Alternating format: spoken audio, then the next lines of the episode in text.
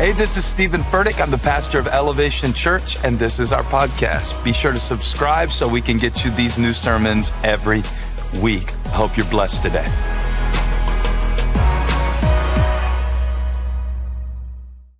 I want to welcome all of our locations. This campus, our Ballantyne campus, is called our broadcast location. Let's welcome all of our EFAM all around the world right now who are joining us. Hey, everybody.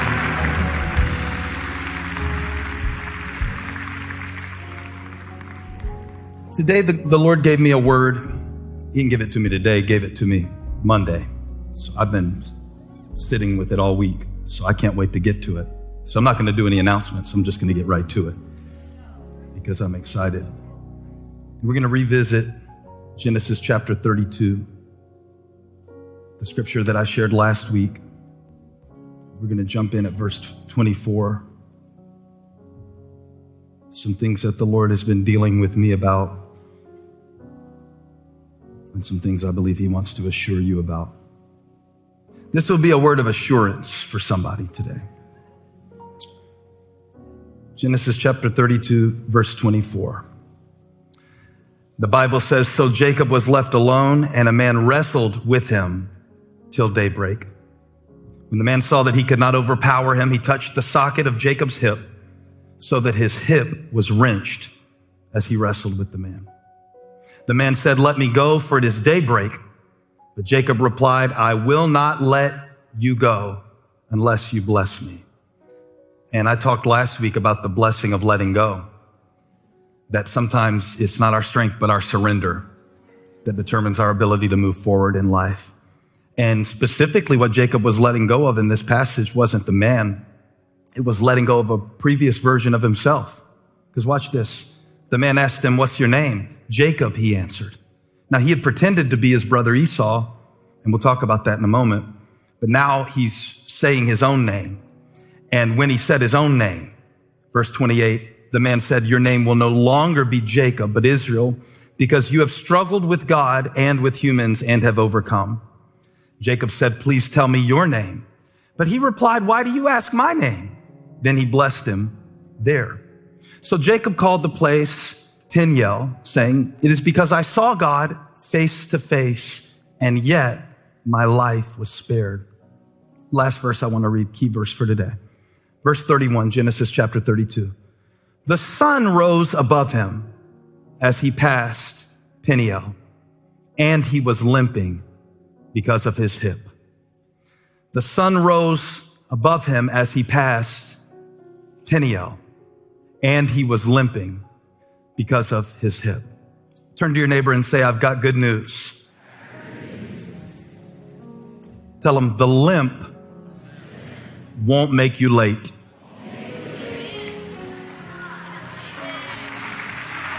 Isn't that good news?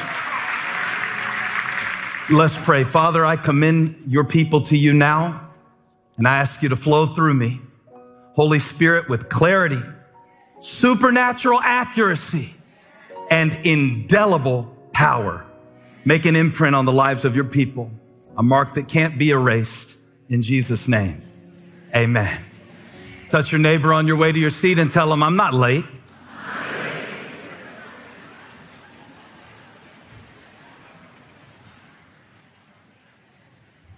Praise God. I think the reason that I'm perennially drawn to this text is because it illustrates one of my favorite things to teach people from the Bible, and that's the concept of progressive revelation. And when I say progressive revelation, it's not just so I can use big words.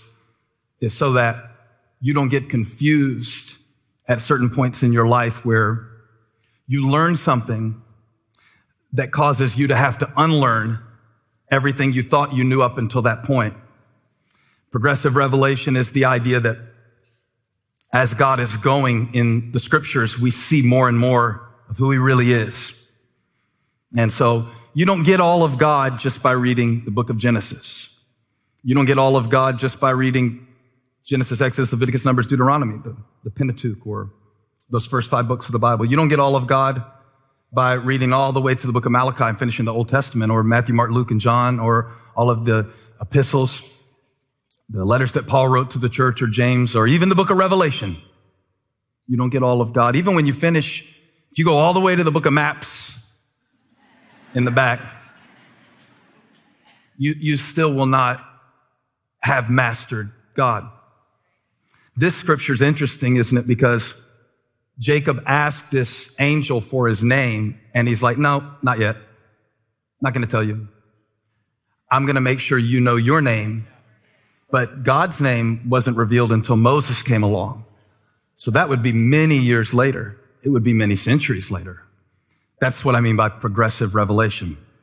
Now, it's not like God got his name when Moses came along, but there are things that we know as we go. And so when, when I tell you today that you're not late in life, that may be difficult for you to believe. Because of what you thought you knew that you needed to do by now, who you thought you needed to be at this stage in your life. And the thing about God's activity is that his revelation is on a schedule, but this schedule is usually not seen by us. His revelation is on schedule and it's a schedule that you can't see. So write that down as a point today. Uh, revelation is scheduled. Revelation is scheduled. Judging by the percentage of people who wrote that down, when I said write it down, we either need some more elevation pins to hand out at the door or y'all needed an extra two hours of sleep. I'm not sure which one it was. It's hard for me to believe um, that I'm pastoring this church going into our 18th year. Yeah. Why it's so crazy is when I visioned myself starting a church, I was 16, but I thought I'd start the church when I was in my 40s. So now here I am in my 40s, and I've been pastoring the church for 18 years, and that's just crazy to me. And God set the schedule for when he wanted me to do this. And, and then Holly, she, she's very, she, uh, some, Holly has an interesting concept of time. Um, usually she's the one behind schedule in certain areas of life. But she's doing a lot better with it. There was one time where she was the one who was early and I was running late. Usually in our marriage, it's, you know, that I'm waiting in the car and she's running a little late. Very stereotypical male thing to say in the sermon intro, but it was true in our marriage, especially for the first few years. But in one of our first conversations about this church, she said, you know, I believe it's time for us to go start this church. We were in our twenties. We had only been married a couple of years. And she said, I think it's time. I said, it's not time. We're going to do it later. I'm going to go do something else for 20 years and learn everything I need to know, and then we'll start the church. And so she pointed me to the resources that God had given us, and she let me see that in that moment, although we didn't feel like we had the experience that we needed, and I didn't feel like that I had the knowledge that I needed, that God's calling is more important than human knowledge. So she was the person who said to me, I believe it's time for us to go do this. And the, the, the stupidity of youth aided by faith in God, led us to start a church in our 20s. Praise the Lord. Now, the thing about that is, at the time that she made mention of that to me, and I talk about progressive revelation, there are a lot of mistakes that I believe I made because I started the church so early that I probably would not have made if I had been more mature. When I, when I started the church at age 27, there were some things I didn't know yet about human nature. And to be honest, some things I didn't know about myself, my own deficits, my own psychological garbage that I probably hadn't dealt with properly. There were a lot of things that I still had to go through to really know who I was. Remember, in the text that I read you, Jacob not only doesn't know who God is fully, but he doesn't know who he is fully yet either. And he was 90 years old when this happened.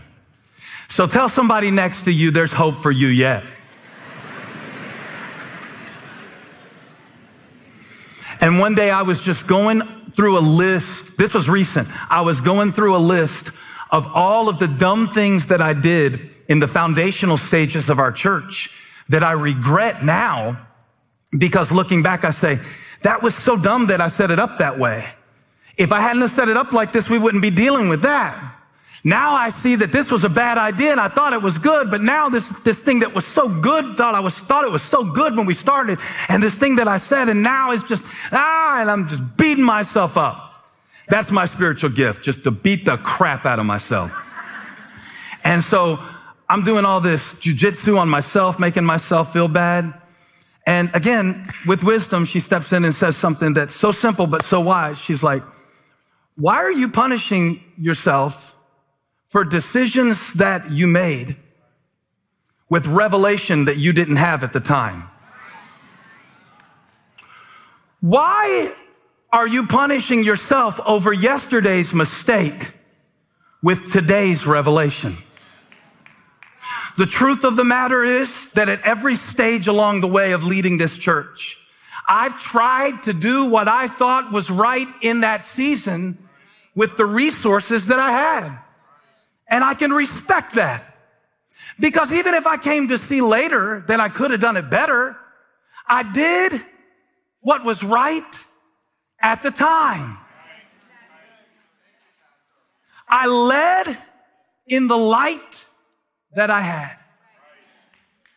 With the light that I had, with the knowledge that I had, with the wisdom that I had, meager though she were, I led this church the best I could in the light that I had. I want to call your attention to two parts of Genesis chapter 32, verse 31.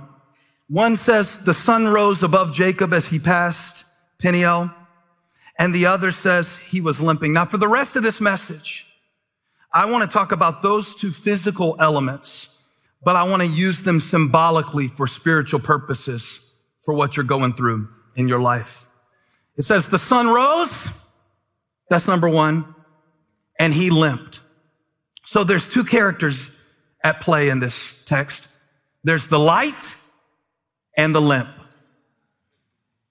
The light and the limp. And what I want to make the case to you about in your life, Jacob's life, my life today, is that the light didn't stop the limp, but the limp couldn't stop the light. They're like preaching that today.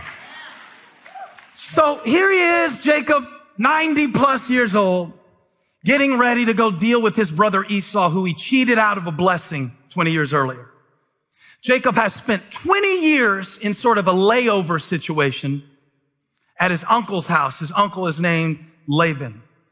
As it often happens in life, what happened to him during the layover was even more important than what happened when he got to the destination. It was at Laban's house that he met his wife, Leah. It was also at Laban's house that he met his second wife, Rachel. Turn to your neighbor, say you only get one. This the Old Testament, progressive revelation.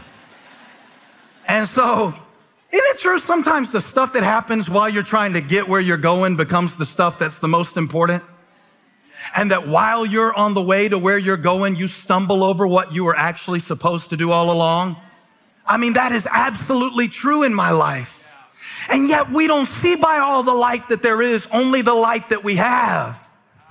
And right now, somebody is living in the light but only a little bit of light. All night long, Jacob has wrestled with a man. He's not sure who the man is at first. He's not even really sure who the man is when the match is over, but he has a little bit of a better picture, a little bit of a clearer picture. And he's wrestling, grappling, and in many ways, losing in this battle against this opponent that he can't see. He is living in the light that he has. And as daybreak comes and he lets the man go and he lets go of his former self to receive his new identity, the light rises over him. He walks past Peniel. He says, this is the place where I saw God. The sun is rising and he's limping at the same time. To me, that is very powerful to describe what it is like to walk with God. I remembered this funny story, and Graham probably doesn't remember it, but one of his early birthdays, I was out preaching in Oklahoma. I wanted to be home for his birthday. Somebody let us borrow, you know what story I'm about to tell? Somebody let us borrow their little plane. And so we were going to fly back that night so I could preach at night and then fly back. You remember this? We got on the plane. The plane was very small, so it couldn't get really above the weather. So we had to circle around all these storms, but I wanted to be back by his birthday. He's probably like four or five at the time. And we got on that plane and the pilot said, well, we're going to be able to get you home, but it's just a matter of when because we're going to have to stop a bunch of times to refuel this plane because the plane is very little and it can't hold much fuel. And we're going to have to fly around the weather. So we don't know. We took a three hour trip from Oklahoma City to Charlotte, North Carolina. And 12 hours later, at 7 a.m., I walked in the front door and Graham was just waking up on his birthday. And he said, how'd you get here so quick? Because he thought I left that morning. He thought I left that morning. He had no idea that I had been flying all night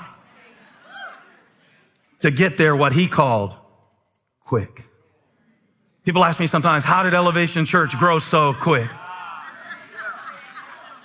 Sometimes people look at your life and they can't understand how you are where you are.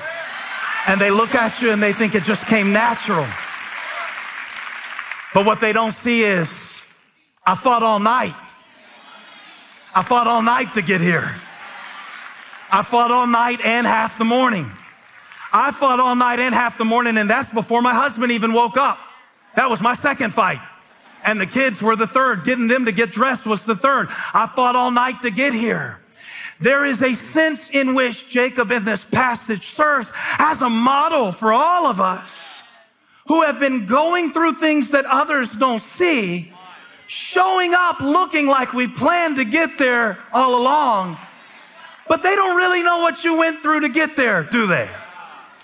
They don't really know what you went through to show up at the job every day last week, do they? And you would never tell them that because to tell them what you went through to get there would make you feel a little vulnerable and insecure because you don't think you're supposed to fight because nobody else shows you their fight. You only see the fragments of their life that shine through a screen light. And so through the light of the screen, you can't really see the struggles that other people deal with. So now here you are in your life feeling like, oh, I feel like I'm a little behind. Oh, I feel like I'm not where I'm supposed to be. Who says you're not where you, are supposed to be? Well, I'm not where they are. Well, how do you know where they are really? Because you don't know what they dealt with last night. You don't know what they were doing last night. You don't know what's going through their mind right now. So why would I compare myself with somebody I can't see through? And I think it's worse than ever for our kids. Because now I gotta compare myself to the whole world at all times. When I first started learning how to play guitar, I just had to be better than my friends in Moncks Corner who also played guitar. There were three. Now I gotta look at a four year old in Japan who can play Stairway to Heaven left-handed on one string. I suck. And just about when you think you're doing pretty good, here comes somebody. Y'all, there is a man in our neighborhood. I testify God as my witness. I am not lying. That when we walked by his house yesterday, yesterday, he was putting up his Christmas lights. Pray for all the dysfunctional people who are clapping for that like that's normal. That's a demon. That's a childhood trauma. That needs therapy. Cause it's November 5th or 6th or something like that. It just got cold three hours ago and you're blessed and simply having a wonderful, he had music playing in his yard. All the kids were out there. Nobody was fighting. I was like, what's wrong with me? I don't even know where we keep our Christmas lights. Holly's in charge of that. I'm not a man. I'm not a good man.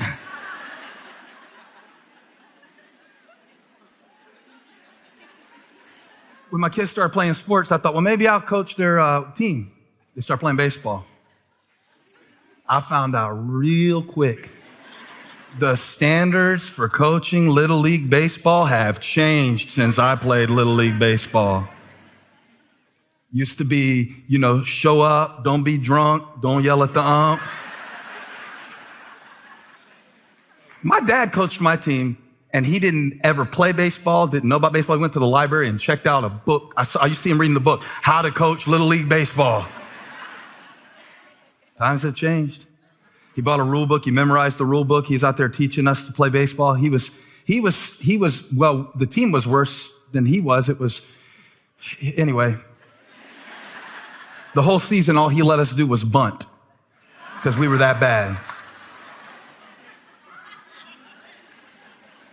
So I'm out there thinking my boy's like, well, maybe I could, maybe I could coach the team. Maybe I could go to the library, go over to the car catalog, get a little book and learn how to coach them. Maybe that'd be a good memory for the kids. Man, I don't remember if they were seven or, or, or five or nine. I don't remember exactly. It's all blurry. But they started talking to me pretty much before the boys were in middle school. You got them on a travel team yet? I'm like, a who, what? Doing good. I'm doing good to get them out there for every practice. No, if you don't have them on a travel team, this is what the man pulled me aside and explained. If you don't have them on a travel team by age 10, they'll fall behind. They won't even be able to make the middle school team. I said, wow. Looks like you're not making the middle school team. Better learn to wrestle or something. And uh, it's nothing bad about travel teams or elite teams or AAU or any of that. That's all wonderful.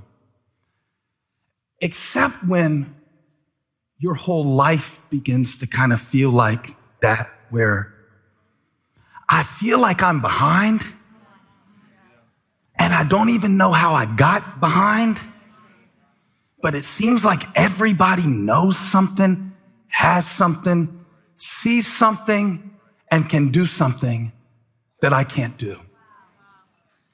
What I realized about Jacob's life as the sun was rising and he was limping is that he was born feeling behind. In the literal birth order of Jacob and Esau, they were twins, separated by only a few seconds. Jacob was only going to get one third of the inheritance because that's the way it worked in those days. And so when he was born, he came out grabbing his brother's heel. That's what the name Jacob means. It means heel grabber. There was something in him, even in the womb, that was wrestling against his brother. Something that felt like I'm behind and I can't be behind. For all of his clutching and grasping at his brother's heel, he still came out second. Now at age 90, He's very blessed because he's stolen a blessing and a birthright from his blind father Isaac. But yet there's a wrestling match that happens on his way to reconcile with Esau. It's been 20 years since he's seen him. And as he's getting ready to go and face Esau and make it right with Esau, he hopes because Esau could kill him.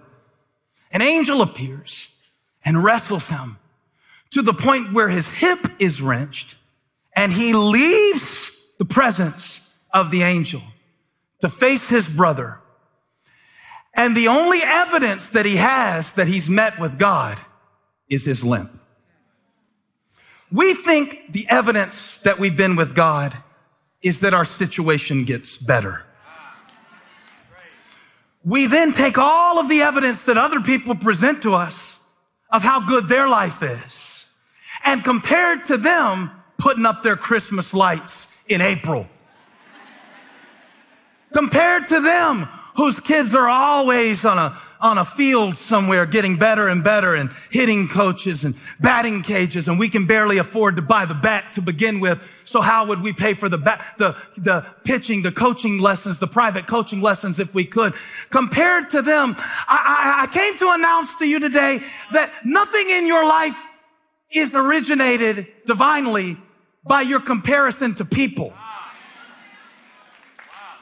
only by your commitment to purpose. The starting place for contentment is commitment to purpose. Why is that important? Because the alternative to commitment to purpose is comparison to people. If I'm comparing myself to people, I'm always grabbing heels. If I'm comparing myself to people, I'm always feeling either better than or less than. But neither of those will bring you close to God. If I'm comparing myself to people, I'll always feel like I was born behind. And here's why. Because everybody in here has a limp, but some limps are more easily hidden than others. Some limps show up later in life. Some limps show up privately. Some limps show up in intimate relationships. Some limps show up in an inability to hold down a job. Some limps have catastrophic results. Some limps have insidious effects that no one can see. Some limps you carry alone, but everybody came in here limping. Yeah, you came, but you're limping. You've been limping this week. It's been a long week because you've been limping, limping. I'm, I'm, I'm limping. I'm here, but I'm limping. I, I love God, but I'm limping. I'm bringing this back from last week because something needs to break in our lives to where we stop showing up on Sunday and not getting what we really need from God because we don't want anybody to see where we really limp. Or where you stop coming to church every time you have to limp in because you feel too guilty. That's how shame operates. The time when you need to drag your behind to this church the most is the time where you've done the dumbest stuff in your life and you say, God, I need a course correction. God, I need you to top me off. I need you to fill me. I feel empty. I feel crazy. I don't feel like myself. Limp in here and see if the Lord won't lift you up. The Bible says humble yourself under the mighty hand of God and in due time, He'll lift you up. So watch this. Somebody say the light is coming. It's a new day dawning on Jacob. The sun is coming up over Jacob. The night is over. The wrestling is over. The struggle is over. He has let go of his old self. He has received a new name. He has been touched and transformed by God. He is carrying destiny. He is on his way to his purpose, but he's limping because the light doesn't stop the limp. Just because you know doesn't mean you can do it. Just because God, God, just because God shows you who He's calling you to be doesn't mean you yet have the courage to do it. Everything that I've become in my life, everything I've accomplished in my life that was worthwhile for God, I confess to you, I limped into it. What are you limping into today? The light is coming, and Jacob is limping. And those are not mutually exclusive. I don't know if this is too deep, if I'm preaching it maybe if at the wrong time to the wrong people or something like that. I thought this was the right message because sometimes we get confused that we think when the light comes, the limping stops. That we think that when we see Jesus, meet Jesus, receive Jesus, grow in Jesus, that that means that we're automatically going to accelerate and reach the place where he's called us to be. The evidence of this meeting with Jesus was a limp that never left Jacob's life. So I suggest to you that some of the times of the greatest light will also be the times of the greatest limp. And the Bible says that Jacob limped all the way to the place where he met his brother. Side note, you can get there limping.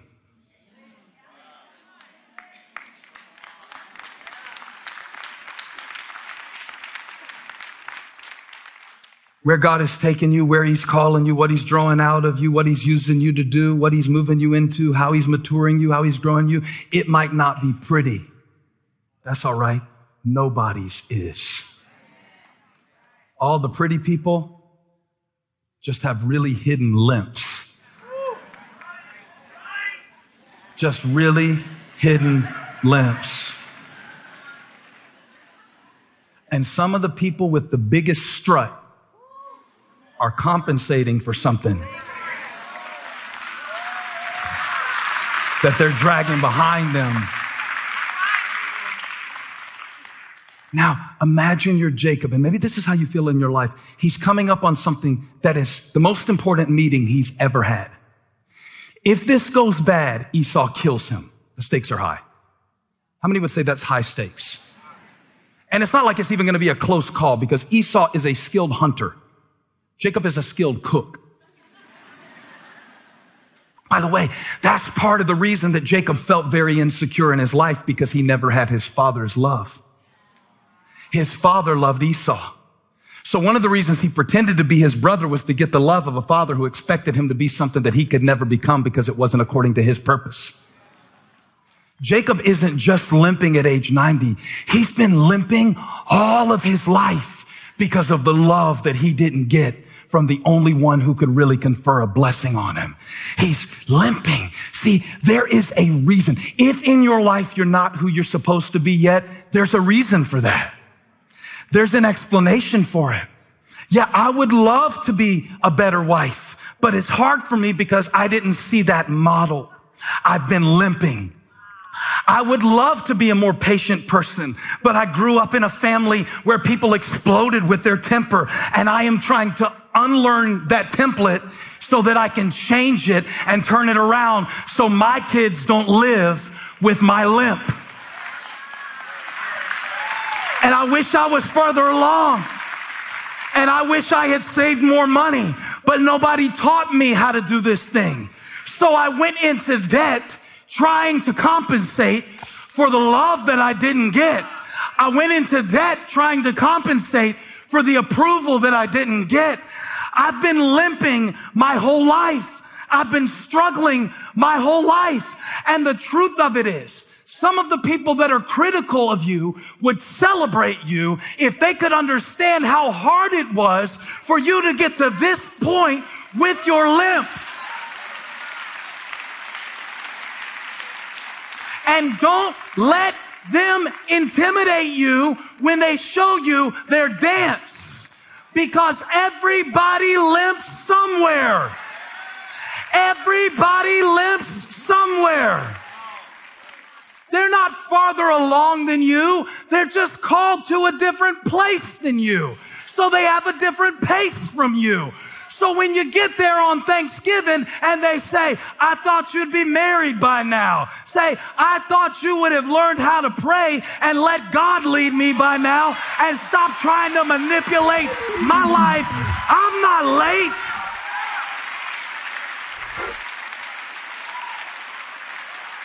I'm moving this thing along. The man I'm going to marry is still earning his millions. Yeah. I'm not late. I'm not late. This is a layover. I'm gonna get some blessings, some maturity, some strength, some lessons, some, some truth. I'm gonna get some things while I'm in Laban's house that when I get where God is taking me, I got everything I need. Humble yourself. Tell your neighbor your limp won't make you late. Because what I love about Jacob is he's, he's been up all night. He's tired. He's scared. He's afraid. He's in turmoil. He's got an ulcer. He's about to fight his brother. He doesn't know what's going to happen next. He's uncertain. He's anxious. Pastor, I thought you were talking about Jacob. It sounds like you're talking about me. We're talking about all of us. We're talking about all of us. But the sun's coming up. The sun's coming up.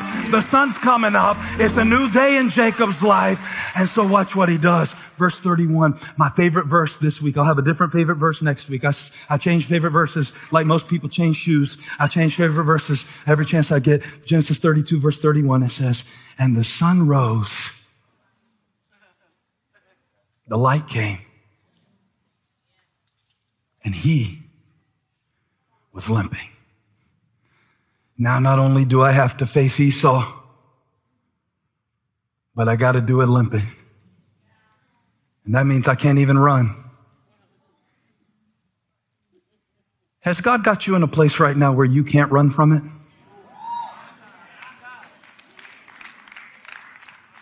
Did he do that intentionally? Is he trying to show you who you really are? Who he really is? Have you been caught in the constant comparison trap where it is a cycle that makes you sick? A nauseating noticing of what everybody else has that you don't have. Wait up. I'm limping. I'm trying to catch you, but I can't. You know, not only did Jacob feel this way, your great apostle Paul felt this way. He was writing to the Corinthian church and they were doubting his credentials as an apostle. They said he didn't speak as well as Apollos. So I wrote him a letter. When he got to about chapter 15 of 1 Corinthians, that's a long letter. He started telling him how he really felt about it. He said, verse three, for what I received, I passed on to you as of first importance. Now that underscores the first part of my message. I started this message by telling you that we are all leading in the light that we have. That's what Paul's saying. He's saying, in the light that I have, I passed it on to you. Now Paul had more light than Jacob because he lived in the aftermath of the resurrection. Not only the birth and death of Jesus Christ, but the resurrection. So he said, I received this revelation and I passed it on to you as of first importance that Christ died for our sins according to the scriptures. And on the third, that he was buried, that he was raised on the third day according to the scriptures, and that he appeared to Cephas, that's Peter, and then to the 12. Now watch how long the list is that Paul gives, and I'll show you why I'm reading this. After that, he appeared to more than 500 of the brothers and sisters at the same time, most of whom are still living, though some of them have fallen asleep. Then he appeared to James, then to all the apostles, and last of all, he appeared to me also as to one abnormally born. Last of all, if you ask for people to quote a scripture from the New Testament, the first ones that come to our mind are written by this guy, Paul. I can do all things through Christ who strengthens me. I have learned the secret of being content. I am crucified with Christ. All of these wonderful things that he passed on to us, the apostle Paul. And yet he said, I was the last one that he appeared to. In a literal chronological sense, he meant it that after Jesus had been taken up and they all got to see him in bodily form, he had to knock Paul down on the Damascus road, blind his eyes and change his name from Saul to Paul and bring him to a place of conversion. But he also meant it a little differently. Look at the verse again. Verse eight, it says, as to one abnormally born. Many believe that Paul was speaking here of the fact that the Corinthians called him names. He was very small.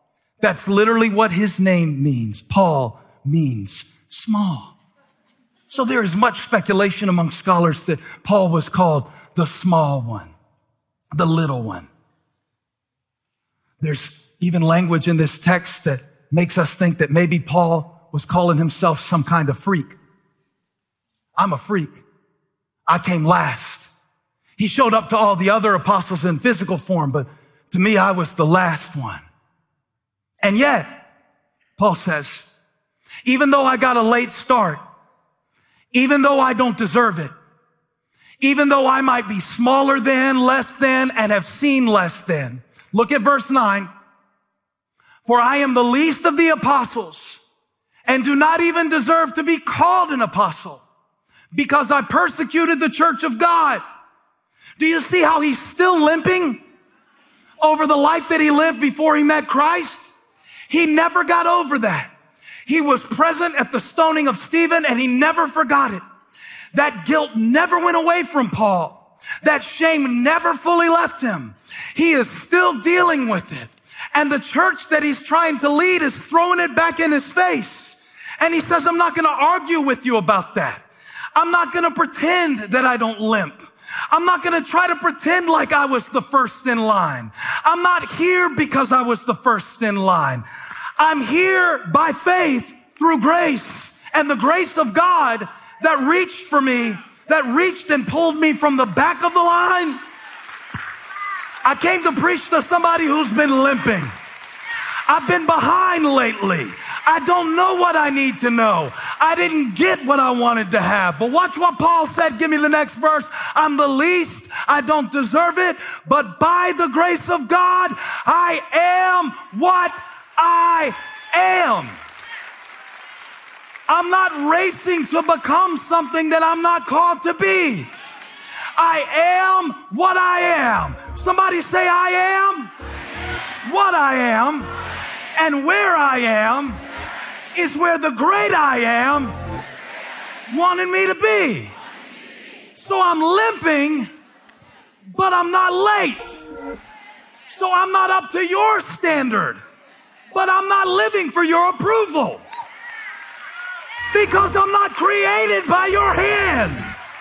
Because my days aren't ordained in your book. High five somebody, say I'm right on time. I'm right on time. Because watch this. The light is coming. The light is coming. The light is coming. The light is coming. The light is coming.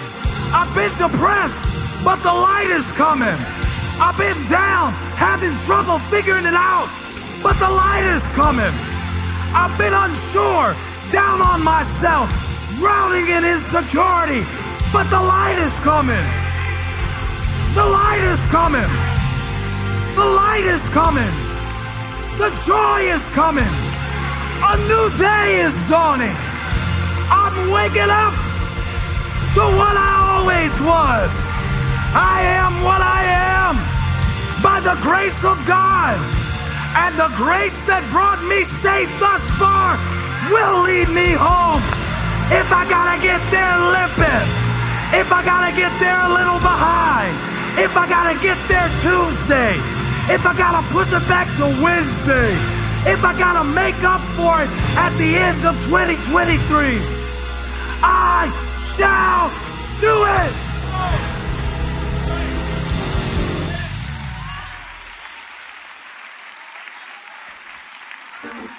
And the Lord said, it's no coincidence that I'm preaching this on daylight savings time Sunday. Cause something happened this morning when you woke up. You had an extra hour you didn't know you have. God said, I'm gonna give you time. I'm gonna restore the years. You're gonna have time to do it.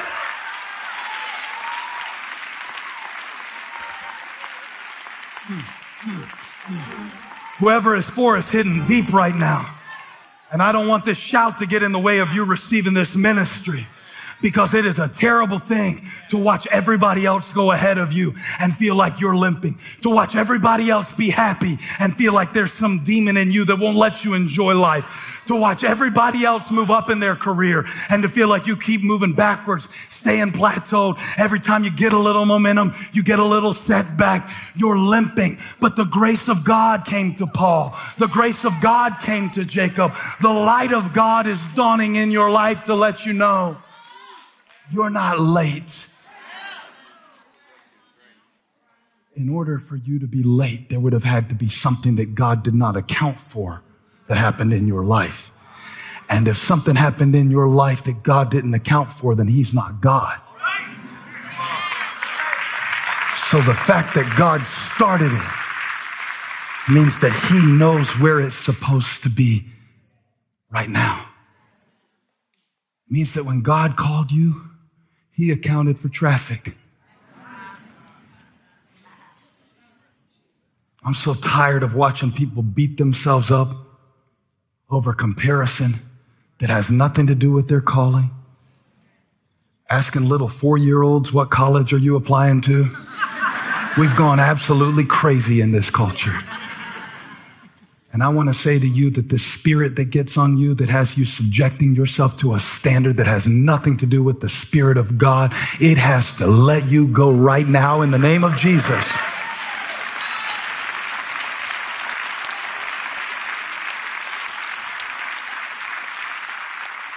You Put your Christmas lights up in February for all I care. I'm not late. I abide in Christ. And since I abide in him, that means that everything in its season that's supposed to come forth is coming up. Somebody shout, it's coming up. Say, I abide in Christ. And everything in my life is coming up. It's coming up. Say it again. I abide in Christ. And everything in my life is coming up. Lovely. In abundance. At just the right time. I dare you to give God a praise for that. Oh yeah. Oh yeah. Oh yeah. Oh yeah. Oh yeah.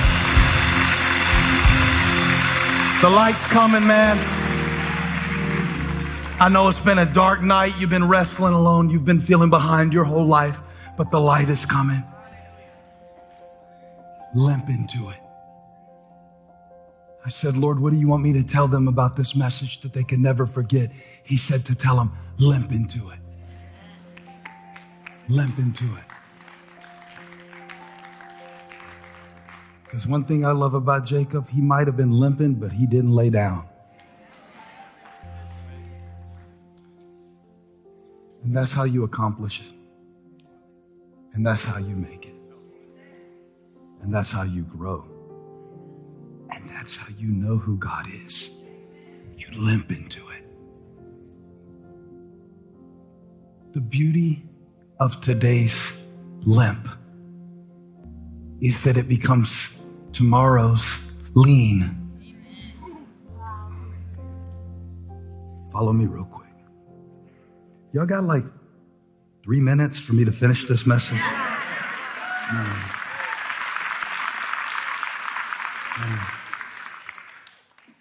It'd be weird if I preached a message called You're Not Late and you told me to hurry up and finish my message.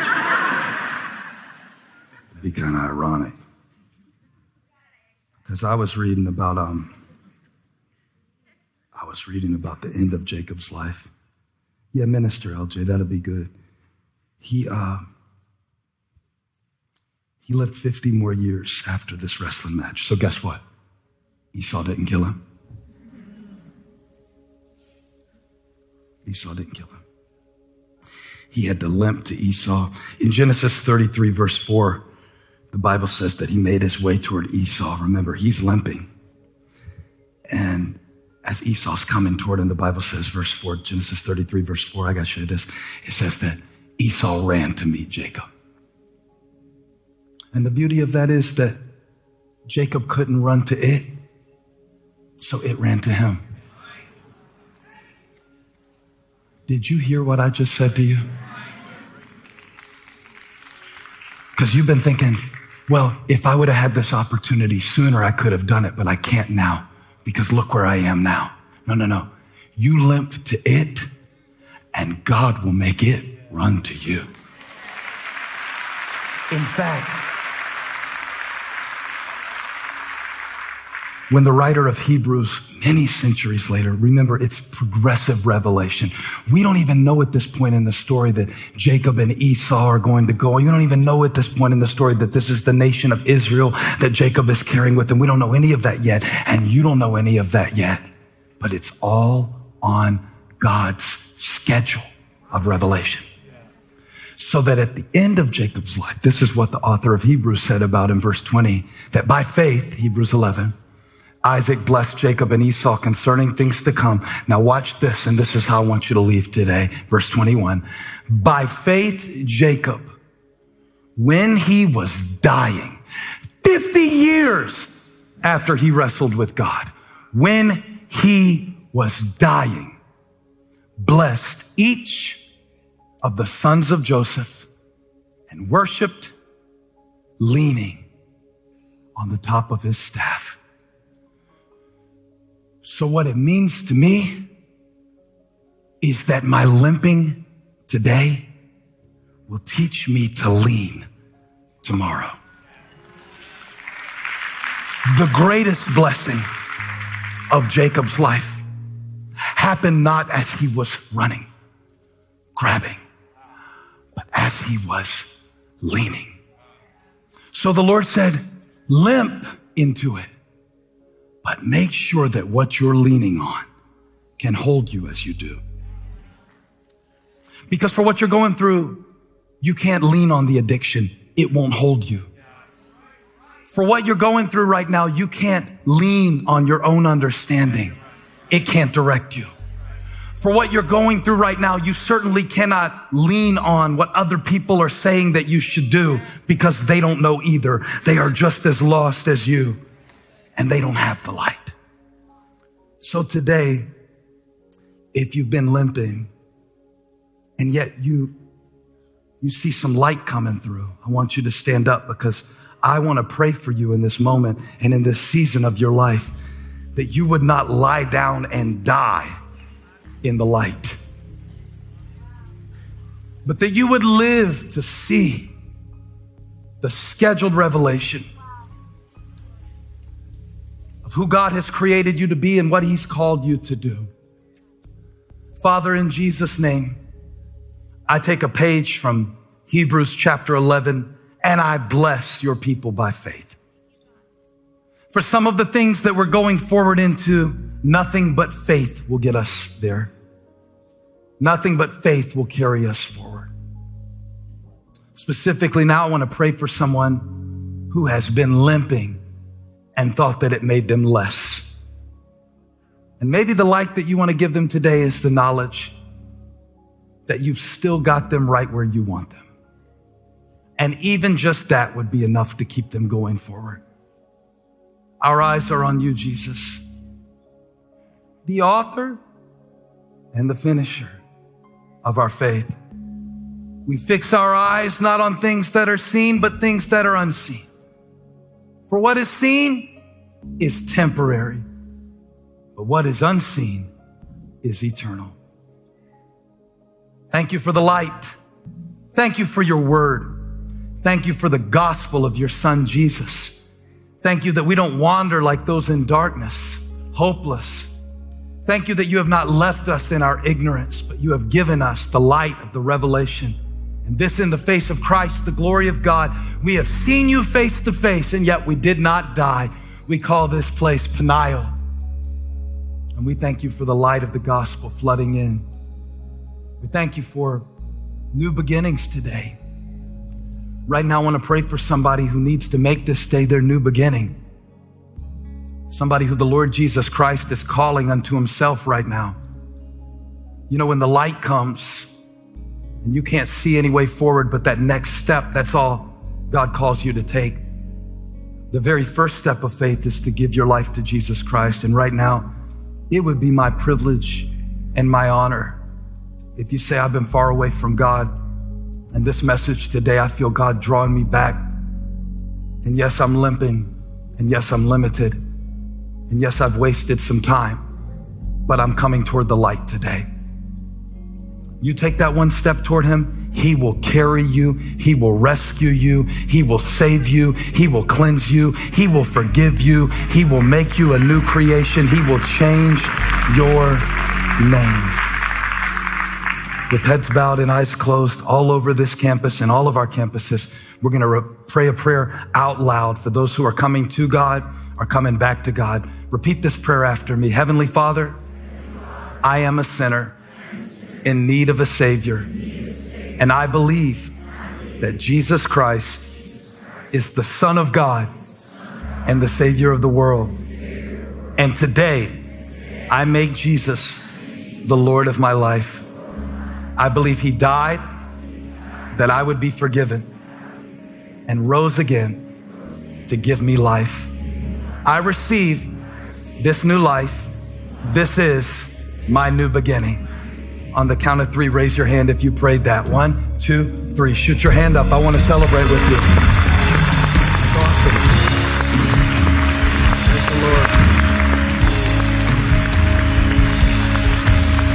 Come on, can we clap our hands? Can we celebrate together? Thank you, Jesus. Hey, I hope you enjoyed the podcast. And if you did, make sure to share it and subscribe so we can get you all of these new messages as soon as they're available. I also want to take a moment and thank all of you who are a part of Elevation. Whether you support us financially or serve with us or just share these messages, it's because of you that we're able to reach people all around the world. And if you want more information on how to be a part of Elevation, click the link in the description. Thanks again for listening. Make sure to leave a review, share the message, and subscribe. God bless you.